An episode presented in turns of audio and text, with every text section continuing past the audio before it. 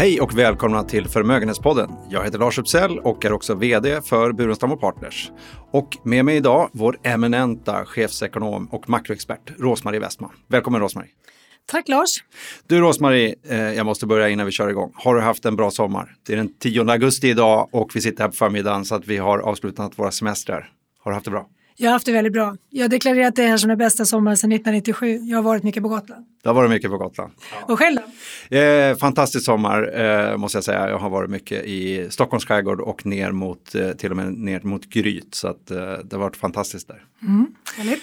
Du, eh, till lite mer allvarsamma teman då. Vad kommer vi komma in på för teman idag?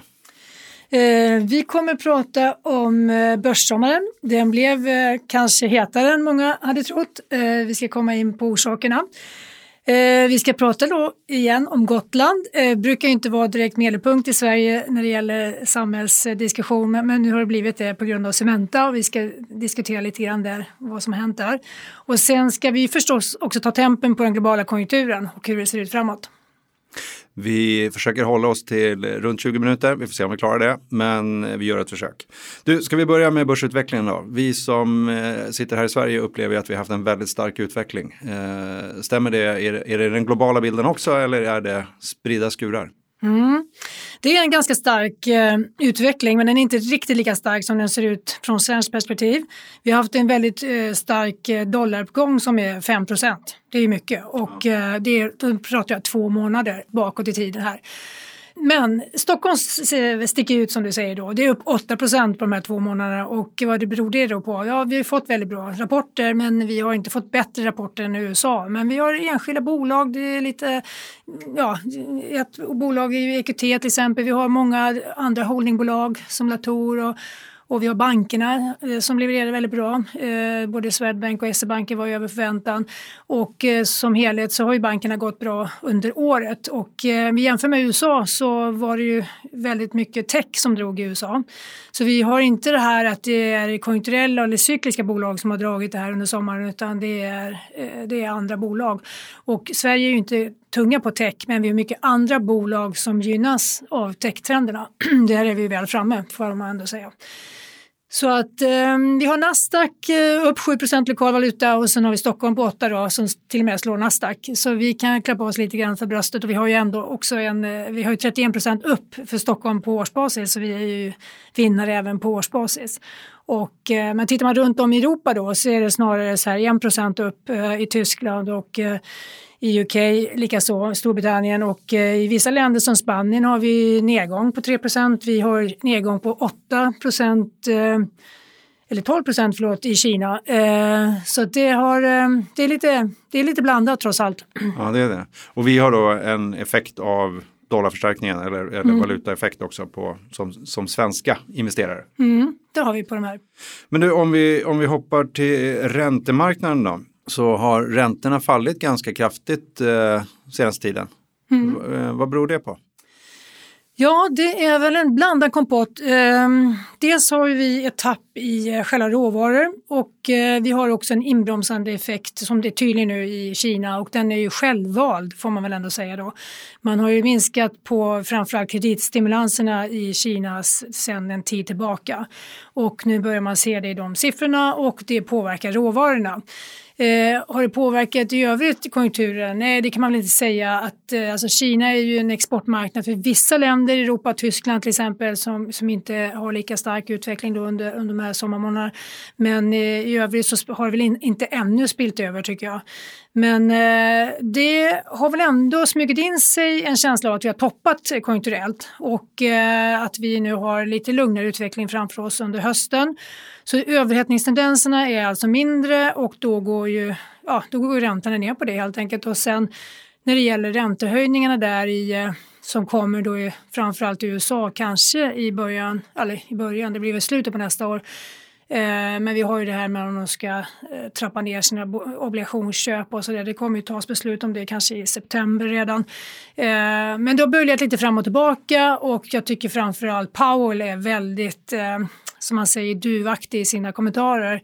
Det har ju också lugnat marknaden. Det här är inget, det är inget farligt som väntar runt hörnet utan det här kommer ta sin lilla tid.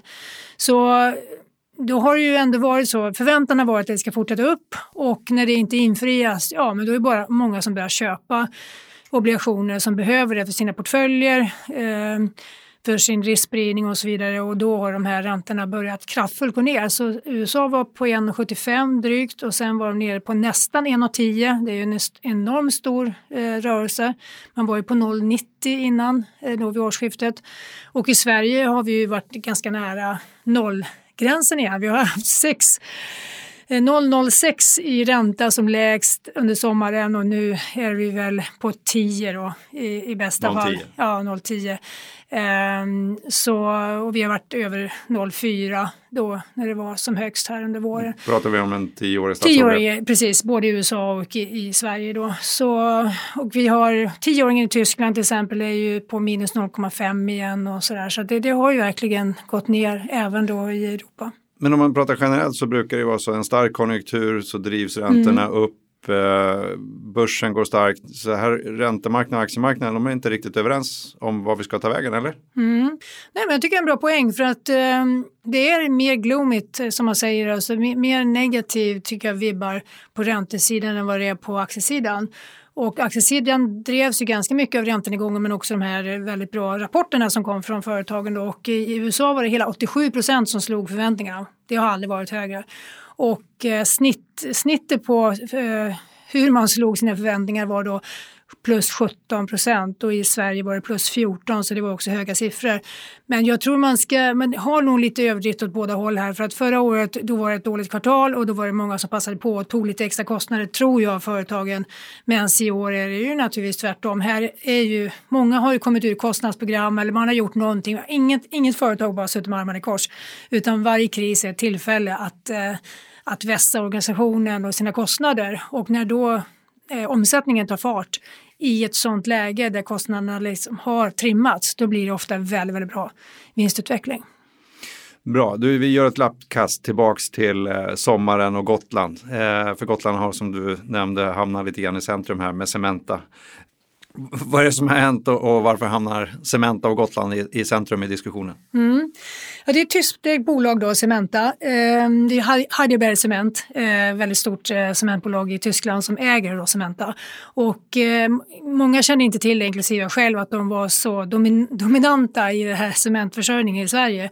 Så många hävdar ju nu att de står för 50-60 procent av den här cementen som behövs i Sverige och den är av en särskild kvalitet så det går inte att ersätta väldigt snabbt då med någonting annat. Det är i alla fall vad branschen hävdar. Och eh, från bolagets sida så verkade ju allting frid och fröjd och man hade i sin marknadsföring då pekat på att man skulle göra grön cement. Och det var ju att man skulle leda bort då den här koldioxidutsläppen då. Eh, forsla bort dem och, eh, i, i, flytande form. Och det är något nytt och, och, ja, man, man gjorde mycket marknadsföring i det. Men helt plötsligt satt man utan tillstånd att ens bryta kalk. Så man kan ju säga att det skiftar från en dag till nästa. Och man var helt oförberedd på det här, på det här eh, beskedet man fick då från Miljööverdomstolen. Eh, och eh, domstolen klagade på underlaget, alltså det finns väldigt många krafter på Gotland som hävdar att det här är inte bra för grundvattnet och det är ju en problematik redan innan i, på Gotland. Och skulle man nu med den här nya större brytningen då, skulle, skulle den sjunka med fyra meter, det är, det är gigantiskt mycket. En halv meter mycket, fyra meter då ja, jag vet inte vad som händer, jag kan inte, jag är inte naturvetare på det sättet. Men, och ingen kan väl hävda med säkerhet exakt vad som händer heller, men, men det, det går ju mycket vatten och det är mycket vattentäkter, vatten som binds i de här eh, eh bergen och så vidare som, som helt enkelt eh, rinner ut i havet eh, när man bryter för stora mängder och sådär. Så det har en, en påverkan på, på grundvattennivån, det har det. Och eh, de hade alltså inte redogjort för detta tillräckligt väl i sin ansökan. De hade blivit eh, anmodade att eh, utöka den här utredningen så att man kunde övertyga domstolen. Det har man inte gjort på ett korrekt sätt eller tillräckligt väl. Så helt plötsligt så blev man av med sitt tillstånd och man får inte bryta från, jag tror det är 31 oktober. Och eh, det här satte ju fart på hela Sverige och jag tycker att det är ganska det är väl lite, alltså i Sverige får man ju inte ha min, alltså, ministerstyre så det är väldigt svårt att gå att, eh, att bara sätta sig över sånt där beslut som har kommit så långt som till en överdomstol. Eh, men man kan ju naturligtvis förlänga med någon eh, krislag av något slag och det är väl det de flesta ser framför sig. Det har ju varit nu lite mitt i möte här då med med näringsminister Baylan och så vidare. Så, att, så det kommer nog ett sånt eh, temporärt, eh, eh, men, vad man, men omställningen kommer kanske ske på lite längre sikt och jag jag kan inte, jag, jag vet inte, jag har inte tillräckligt mycket insikt för att se om det här går att ändra eller inte. Men, men jag tycker att det är lite betecknande. Vi har ju lite småkriser i samhället och vi har blivit ganska dåliga på att ta hand om dem. Alltså det är alltid det här uppdelandet på det region eller vad det kan vara. Vi fick inga munskydd i våras för det kom inte fram trots att vi har massor med fantastiska bolag som skulle kunna sy upp de där munskydden. Det var ju ingen tekniskt avancerad produkt direkt. Och det blev inte gjort. Och, eh, och det, det, här är något liknande. Ingen har tittat på helikopterperspektivet på denna frågan då. Eh, utan här har liksom... Och vad menar du att helikopterperspektivet är? Om ja, du breddar det? Ja, det är ju att eh, miljökonsekvenser är inte bara en bit utan det kan finnas flera bitar. Och företagen kommer väl ställa sig inför det att de har många intressanta projekt som är gröna. Men om de gröna projekten har en baksida som man inte räknar med, då blir ju summa summarum inte den framgång som man har tänkt. Så att man lever lite farligt när man försöker. Det får inte vara för mycket silotänk utan man måste hela tiden ha det här lite bredare perspektivet. Och i den här frågan var det inte bara den här konsekvensen av, av eh, grundvattnet utan det var väl också att vi har byggt in oss i ett sånt eh, beroende ändå och i en marknadsekonomi så ska ju inte det vara, vara eh, regeringens sak att ha synpunkter på det. Men man måste kanske tänka lite mer strategiskt i många branscher nu när vi går ifrån det här eh, just in time till just in case eh, heter ju det nya. Det är ju alltså att utifall det blir problem, då ska vi göra så här. Man måste ha plan B på mycket projekt och inte bara titta på dels att stirra rätt ner i backen och, och ja, förlita sig på att allting bara blir, har varit så, alltså att det funkar så bra det som det var. Ja, globaliseringen har ju, har ju vaggat in företagen att allting löser sig. Mm. Det är bara att byta leverantör så rullar saker och ting på. Du, vi ska hoppa vidare. Vi lämnar mm. cement som en ganska handfast bransch och går tillbaka till, eller tillbaka, vi går till techbranschen, techbolag. Mm. Mm. Eh, vi har varit inne på det tidigare, men Kina jagar nu techbolagen eh, lite grann och de fortsätter och de breddar kretsen på vilka bolag det är som de är ute efter eller eh, ligger i, i haserna på. Eh, varför gör Kina det här? Mm. Det fanns ju en teori från början om att det var mest eh, Alibaba eh, som då hade licenser på nästan allt eh, och att de hade för stor makt och att Jack Ma som är då vd och CEO hade, han syntes så mycket och hade konkurrerade helt enkelt med eh, Xi. och ledaren där i Kina. Så, så, att han utmanade helt enkelt ledarskapet i, i, Kina. Men den teorin är borta nu för att nu har man ju breddat som du säger väldigt till många fler branscher. Och eh, Tencent som är det största, alltså, alltså värdemässigt det största bolaget i, i eh, Kina då har ju också nu fått en hel del, eh, de har fått ge upp musiklicenser och, och det, alltså det, det, är väldigt mycket som rör sig nu i Kina. Och det sista som, som jag tror att du tänkte på det är det här med online-spel för barn. Eh, det är inte bra och även privat undervisning av barn ska inte heller tillåtas. Och då börjar man ju fundera på, ja, då har man breddat så pass mycket så nu kan nästan vad som helst råka illa ut och det skapar ju en osäkerhet, det gör det. Och eh, jag tänker väl lite grann så här att i Sverige pratar vi ju om eh, ganska mycket kritik mot de privata eh, företag som äger skolor och så vidare. Och att det, vi, vi, det här är väl en påminnelse i, i någon mening om att vi eh, har haft eh, en avreglerad marknad väldigt länge och att det finns risker för att vi får sådana här eh, bakslag nu. Och, eh, de skriver ju lite grann väst på näsan här tycker jag genom att vara före då i de här frågorna. Man hade ju tänkt sig kanske för några år sedan att USA skulle leda den här, ha ledartröjan när det gäller att eh, ja, skriva nya regleringar för techbolagen som de har. Det kan vara Facebook eller Google eller vad som helst men att de ändå skulle ligga i bräschen för det. Det här gör de inte. Utan nu gör ju Kina det här på sitt sätt och eh, det sätter ju, tycker jag, press, en moralisk eller moraliskt kanske är fel ord, men det sätter en press, tydlig press tycker jag på väst att de, eh, det blir väldigt uppenbart att man har underlåtit att göra någonting. Det område som har gjort någonting det är Europa. Vi har gjort våra GDPR och där börjar man ju nu eh, dela ut lite böter då till de amerikanska bolagen. Så där hände i alla fall någonting och eh, det var ett, eh, det var ett böter på ganska stort belopp, här nu 800 miljoner tror jag, euro som svider lite grann i alla fall. Förut har det varit mer symboliska. Så, eh, och vi har myndigheter som idag till exempel inte använder Teams för att de vill inte att de här servrarna ska, att det ska sparas i USA. Utan nu får Microsoft då på sig att flytta de här servrarna till Europa. Så det är ju tydligt också eh, sidoeffekt av GDPR. Så att eh, jag, jag blir förvånad, eh, milt förvånad över att vi har hamnat i det läge vi har hamnat. Men jag tror att man ska se det som att vi, eh, ledarskapet i väst är inte så starkt. Och då pekar jag inte ut något speciellt land utan det gäller både Europa och USA. Och eh, Europa har inte haft så stora techbolag men Europa sitter ju, jag vill säga, USA sitter ju på de största bolagen så det har varit mer naturligt att de själva naturligtvis hade gjort någonting i men, den här. Men kommer en följd här nu att eh, regleringarna kommer komma starkare i Europa och USA även om vi kommer efter Kina? Ja, det tror jag. Det är, jag tror att det kommer bli så i USA. Och eh, politiskt så har vi ju egentligen förutsättningarna i USA eftersom vi, Demokraterna har ju varit mer inne på detta. Eh, men vad som hänt i USA är att de kom, får komma på hearing i kongressen en gång per år eller varannat år och sen är det bra. Sen säger de ingenting. eller de säger ju en massa saker men, men det händer ingenting. Och eh, det finns lagstiftning på gång och vi får se om den eh, tas. Eh, men det är klart att det kommer sprida sig och att trycket kommer öka generellt, det tror jag. Och den här osäkerheten i Kina, den tror jag, alltså jag tror man är lite rädd för att få ett samhälle som USA där, där inflationen naturligtvis är helt okontrollerad. Eh, alltså man har ju fått en sån splittring i samhället. Så det går ju inte att prata om vad som har hänt eller inte hänt. Man kan inte ens prata om den här stormningen av, av Kapitolium på ett neutralt sätt utan det finns ju de som tror att det var bara turister som gick in där i, stort sett. så att, så att, eh, jag tror att den, den bilden förskräcker i Kina och eh, är det någonting som kineserna alltid tittar på det är vad andra har gjort fel. Man tittar på Japan, vad var det som gick fel där i deras boom som slutade ganska med förskräckelse då på 80-talet och de tittar säkerligen på, på USA också, vad som går fel i det samhället. Du, eh, men om vi lyfter blicken mm. och, och, tittar globalt nu då på tillväxtmöjligheterna. Mm. Vad, vad står vi nu och vad tror du framåt? Eh, du nämnde emerging markets här tidigare innan vi gick in i programmet som kommer få en viktig roll. Mm. Det tror jag, för många av dem är ju råvaruberoende och det ser vi nu som vi var inne på att råvarupriserna faller och eh, oljan är visserligen då högre än vad det var vid årsskiftet men den har fallit från 78 ner till 69 nu, Brentoljan då.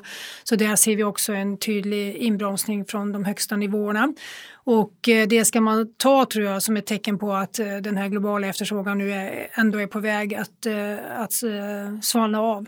Och då har ju Inflationsproblemen har ju inte varit så utbredda. De har funnits i USA och vi har haft inflation på väg upp i Europa men den har inte varit hög, inte i Sverige heller. Och problemen i det här fallet är en uppgång för inflationsproblem har ju varit att den inte har kommit också. Exakt, ja. precis. Så att det vi har i, i, Sverige det är ju Goldilock igen. Va? Vi har ju vår inflation på 1,5 procent ungefär, där har vi varit. Och, eh, medan USA har 5 procent. Så, så, det, går ju, det, det är en viss skillnad där och eh, det är därför det blir mer adresserat.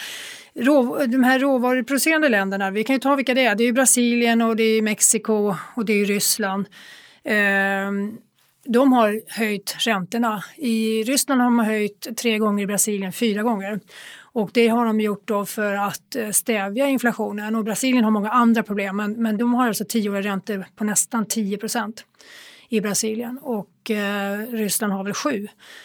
Så det är en helt annan bild. Men kommer de fel i den här åtstramningen så klart att då blir det dubbel åtstramning för om det löser sig själv på inflationsfronten och vi är, får en lite svagare konjunkturbild då globalt så blir det en, en tokig helt enkelt, en felaktig timing på deras åtstramningar. Så, men vi ska kommentera kanske lite mer också vad som händer. Alltså, USA står i ett skifte nu. Vi ser ju lite tendens till avmattning men vi har också budget eh, frågan som blir löst här under hösten och när det gäller Europa så har ju faktiskt Europa precis nu under kvartal två då lite högre tillväxt för kvartalet än vad USA har. Eh, och det beror ju på att vi kanske kommer från en lägre nivå men det är ändå ett litet, litet eh, ljustecken tycker jag och även Italien går bättre än förväntan. Men du, eh, USA då, vi mm. har en budget som ska igenom där. Mm. Blir det en viktig fråga? De har ett skuldtak som jag inte vet, jag har inte hört så mycket om det på senare tid, men det brukar lyftas av och till eh, högre upp. Mm. Kommer det Är det det vi ser framför oss också?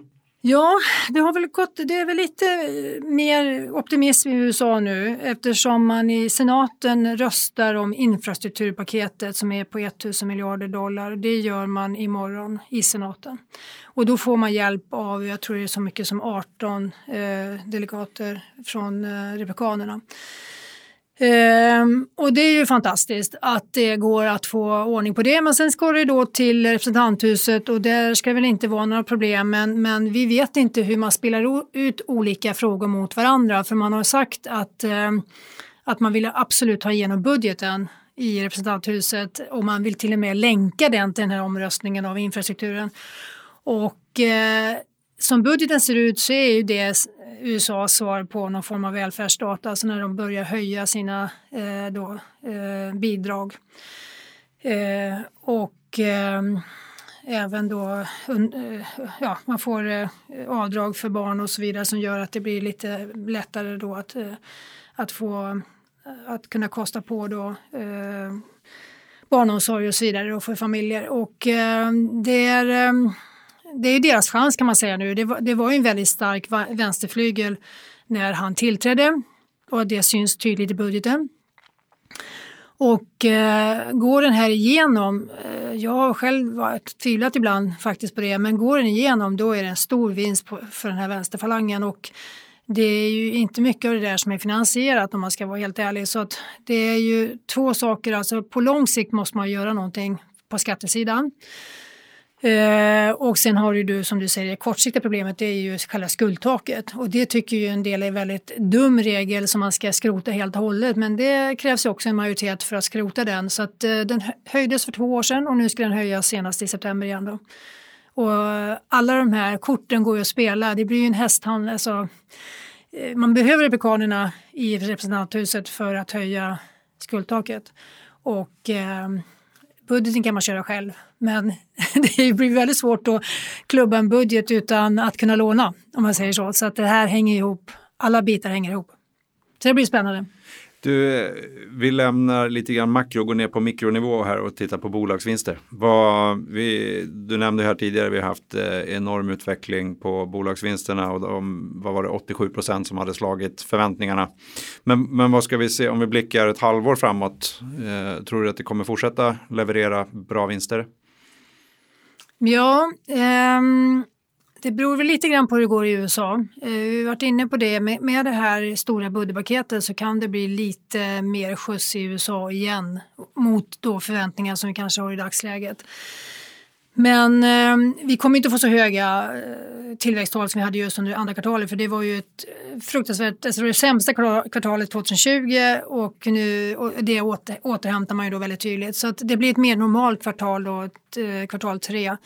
Eh, I jämförelse med kvartal 3 2020. Precis. Ja. Och, eh, så det ska man väl ha med sig. Så, så vi får en uppbromsning nu i vinsttillväxten. Men frågan är ju vad som händer med efterfrågan då och eh, vad ska konsumeras och inte och så. Man har ju tänkt att det ska läggas om mycket från eh, varor till tjänster.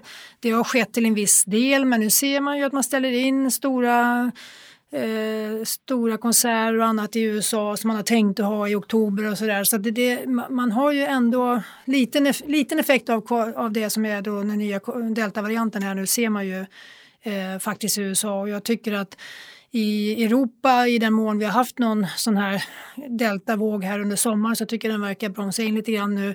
Det kommer väl att göra i USA också men, men den är mer akut tycker jag kanske i USA för det är det är ju fler, alltså i Europa har vi ändå kunnat eh, vaccinera de äldre och eh, drygt 50 procent är fullvaccinerade. Så man har, man har gjort undan mycket av det här, eh, den, den där känsliga delen av befolkningen.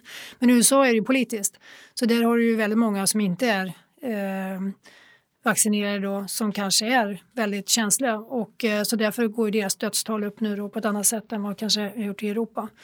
Eh, så ehm, Nej, men vi får, eh, jag tror att vi har också en underliggande inbromsning här nu eh, som kommer vara ganska tydlig under hösten.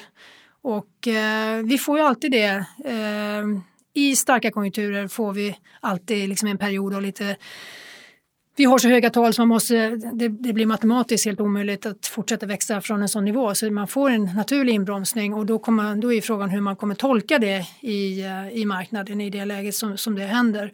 Och, eh, vi har haft en synkroniserad global uppgång under, under 12 månader och alla lågkonjunkturer, kan man säga, recessionerna i, i världen, de slutade mer eller mindre vid samma tidpunkt. De, de slutade i mars, april och juni.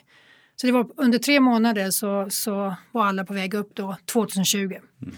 Och eh, det har vi ibland, men det brukar inte vara så långa perioder utan sen börjar saker och ting hända lite mer oberoende och det vi ser i Kina nu är väl kanske ett sånt tecken på, på ett oberoende beslut som, som påverkar deras tillväxt då. Och eh, jag, jag lutar själv åt att det blir en lite lugnare. Och då är frågan hur företagen hanterar det. Då. Är de förberedda på detta eller tror de att det bara nu är att köra, liksom, att det här blir en väldigt lång expansiv eh, fas. För jag tror inte att de har så det är jättemycket indikationer på att det egentligen toppar ur. Så det gäller ju också att hantera det och inte bli för optimistisk tror jag för företagen. Det gäller för bolagsledningarna att hantera situationen helt enkelt. Mm. Mm.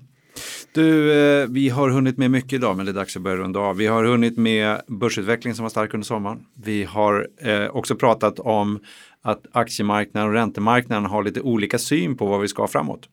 Och sen har vi varit ner till Gotland och pratat Cementa eh, och sen stack vi iväg till Kina och pratade techbolag över globalt. Och nu också global tillväxt och bolagsvinsterna framåt. Men om man ska ta med sig någonting från idag, liksom bara en sak att hålla koll på framåt. Vad tycker du är den viktigaste delen av det vi har pratat om idag som är att hålla koll på? Ja, vi har mycket USA-fokus i, eh, i podden eh, som ni alla har känt till. Eh, och jag tror faktiskt att den här, eh, vi pratar om nu, dess, vi pratar om budget, vi pratar om skuldtak eh, i USA. Det tror jag blir väldigt viktigt för att det är, det är, vi har varit inne på att perceptionen av USA som den starka ledare av konjunkturen i västvärlden, den avgörs då om den där budgeten går att sjösätta och om man hanterar skuld, skuldtaket på rätt sätt. Så att inte det blir en, en, ett kroppen. Det får vi följa under hösten och i kommande poddar. Men nu tackar vi er lyssnare för att ni har lyssnat idag och tack Rosmarie. Tack.